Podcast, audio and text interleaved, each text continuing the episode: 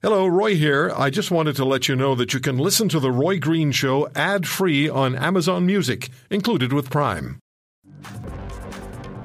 Dr. Isaac Bogoch joins us again, infectious diseases specialist at Toronto General Hospital, associate professor in the Department of Medicine at the University of Toronto. Dr. Bogoch, good to have you back with us. We have an entire region in the province of Ontario, Grey Bruce, being told to assume they have COVID 19. Uh, we have 4,800, almost 4,800 cases in the province of Ontario as of Friday. Where do we stand? Oh, well, things are pretty bad right now. I think it's pretty obvious. You've got a ton of new cases per day. You've got hospital systems that are being overwhelmed. You've got adults admitted to pediatric intensive care units and tents being set up outside of some hospitals just to to care for patients. I mean, you've got uh, surgeries canceled throughout the province, so we have an all hands on deck approach to care for the influx of patients with COVID 19. It's going to be a very challenging few weeks ahead. So, a lot of people, of course, look at the province, at least the city of Toronto, as being where everything takes place. But from what you're telling me, and you're part of the task force or the vaccine rollout, this is province wide at the moment. Yes? Oh, yeah. I mean, obviously, yeah, Toronto and Peel are, are certainly the more heavily impacted areas. But I think it's fair to say that this is a province wide issue. Some places are doing better than others. That's clear. But I wouldn't say anyone's out of out of the clear just yet. And uh, we do need province wide policy. I mean, it's interesting though. Like it, it's a huge, huge geographic area, and there are meaningful differences. Thunder Bay, for example, was in a very rough spot a few weeks ago, and they've actually managed to quell a huge outbreak that they've been having. So you know, but but in general, I think it's fair to say that things are getting worse, not better, for the province, and we will only start to see the benefit of any of the policy measures that were taken initially on April 8th. But then, of course, we heard about this. I don't even know what to call it from a couple of days ago. You know, there's always about a two week lag time before we start to see those effects. So I think it's still fair to say that we might see some pretty ugly numbers, and we may not have crested just yet but uh, hopefully we'll crest soon and start to get on the downslope of these new cases per day. So we're really treading water until we can get enough vaccines into people's arms. Yeah, that's exactly it. And uh, of course, you know, it, it's still also fair to say that we are getting more and more vaccines, and vaccines are going into the arms more quickly. Uh, but we're going to policy our way out of this wave. We're not going to vaccinate our way out of this wave. The, the, the vaccines will help uh, determine who gets infected and, and, kind of change the demographic a bit but it's not going to end the wave. We're going to need sound public health policy. Vaccines will prevent, hopefully, prevent a, a large subsequent wave after this and really keep us safe moving forward. But we're really going to need a very skilled political and public, yeah, very skilled political and public health leadership to get us through the next, oh, probably six to eight weeks. What would you want to see in place? A couple of things. I think, uh, you know, I think lockdowns stink. I mean, we get it. Everyone gets it.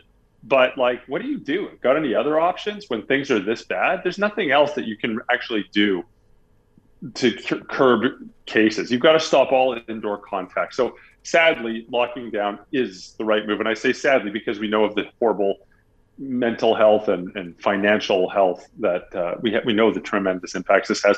I think a lot of things that are considered essential are actually not essential there's way too broad a definition of essential. We know essential workers are disproportionately impacted, including the communities they live in. And then I provide support, support, support. And again, I know this gets politicized, and I try to avoid that at all costs. But like, you got to support the people who are getting infected. You got to support the communities who are getting infected. 80% of the infections are in 20% of the uh, province and and you've just got to dump in resources there. If that means supporting people so that they don't go to work sick, great. If that means making sure people have access to a quarantine facility so they don't go home and infect their multi generational home that are all in a one bedroom apartment, great. If that means doing testing and lowering barriers to testing and you don't have any punitive nature so that if you test positive, you still get to keep your job, great. Like, let's do what it takes to really help those 20% because that is, first of all, the right thing to do and the ethical thing to do. It also ends this pandemic quicker for all of us. What do you say to, and this is polling done for Global News by Ipsos, that a majority of Canadians, or a significant percentage of Canadians, say the kind of vaccine, the type of vaccine they're going to be offered will determine whether or not they will accept the vaccine. Has the messaging about vaccines just been un- not delivered very well or just misunderstood or a combination yes. of the two? It's terrible. Come on. Like, let's put it in the context here.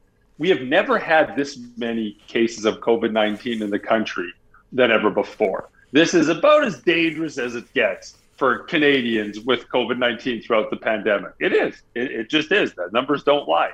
You have potentially life saving vaccines. Like they not just save your life, but they also save the life of those around you.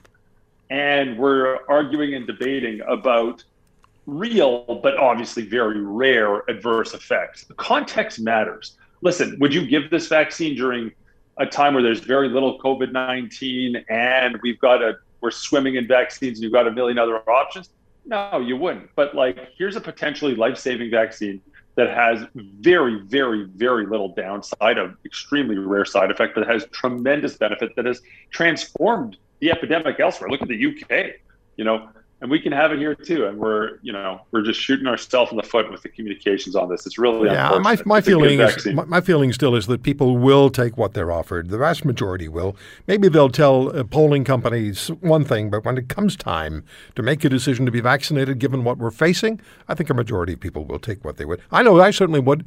I, I got the Pfizer vaccine. That was there where I was vaccinated, but I would have taken anything they had. I hear you. Me yeah. too. And in I, a minute. Uh, uh, and in but a minute. We'll see. I mean, we'll see. We'll see. I know there's we can't ignore the hesitancy, but we just have to continue to message it fairly, message it honestly, and make it available. Yeah. Would you say that we have not been in this bad a shape since the very beginning of the pandemic? And part B to that is, do you still believe that by the end or sometime in 2021, things will have significantly improved? Oh yeah, I mean, so so both are true. Yes, I, we have not been in this bad shape. I, I, I completely agree with that.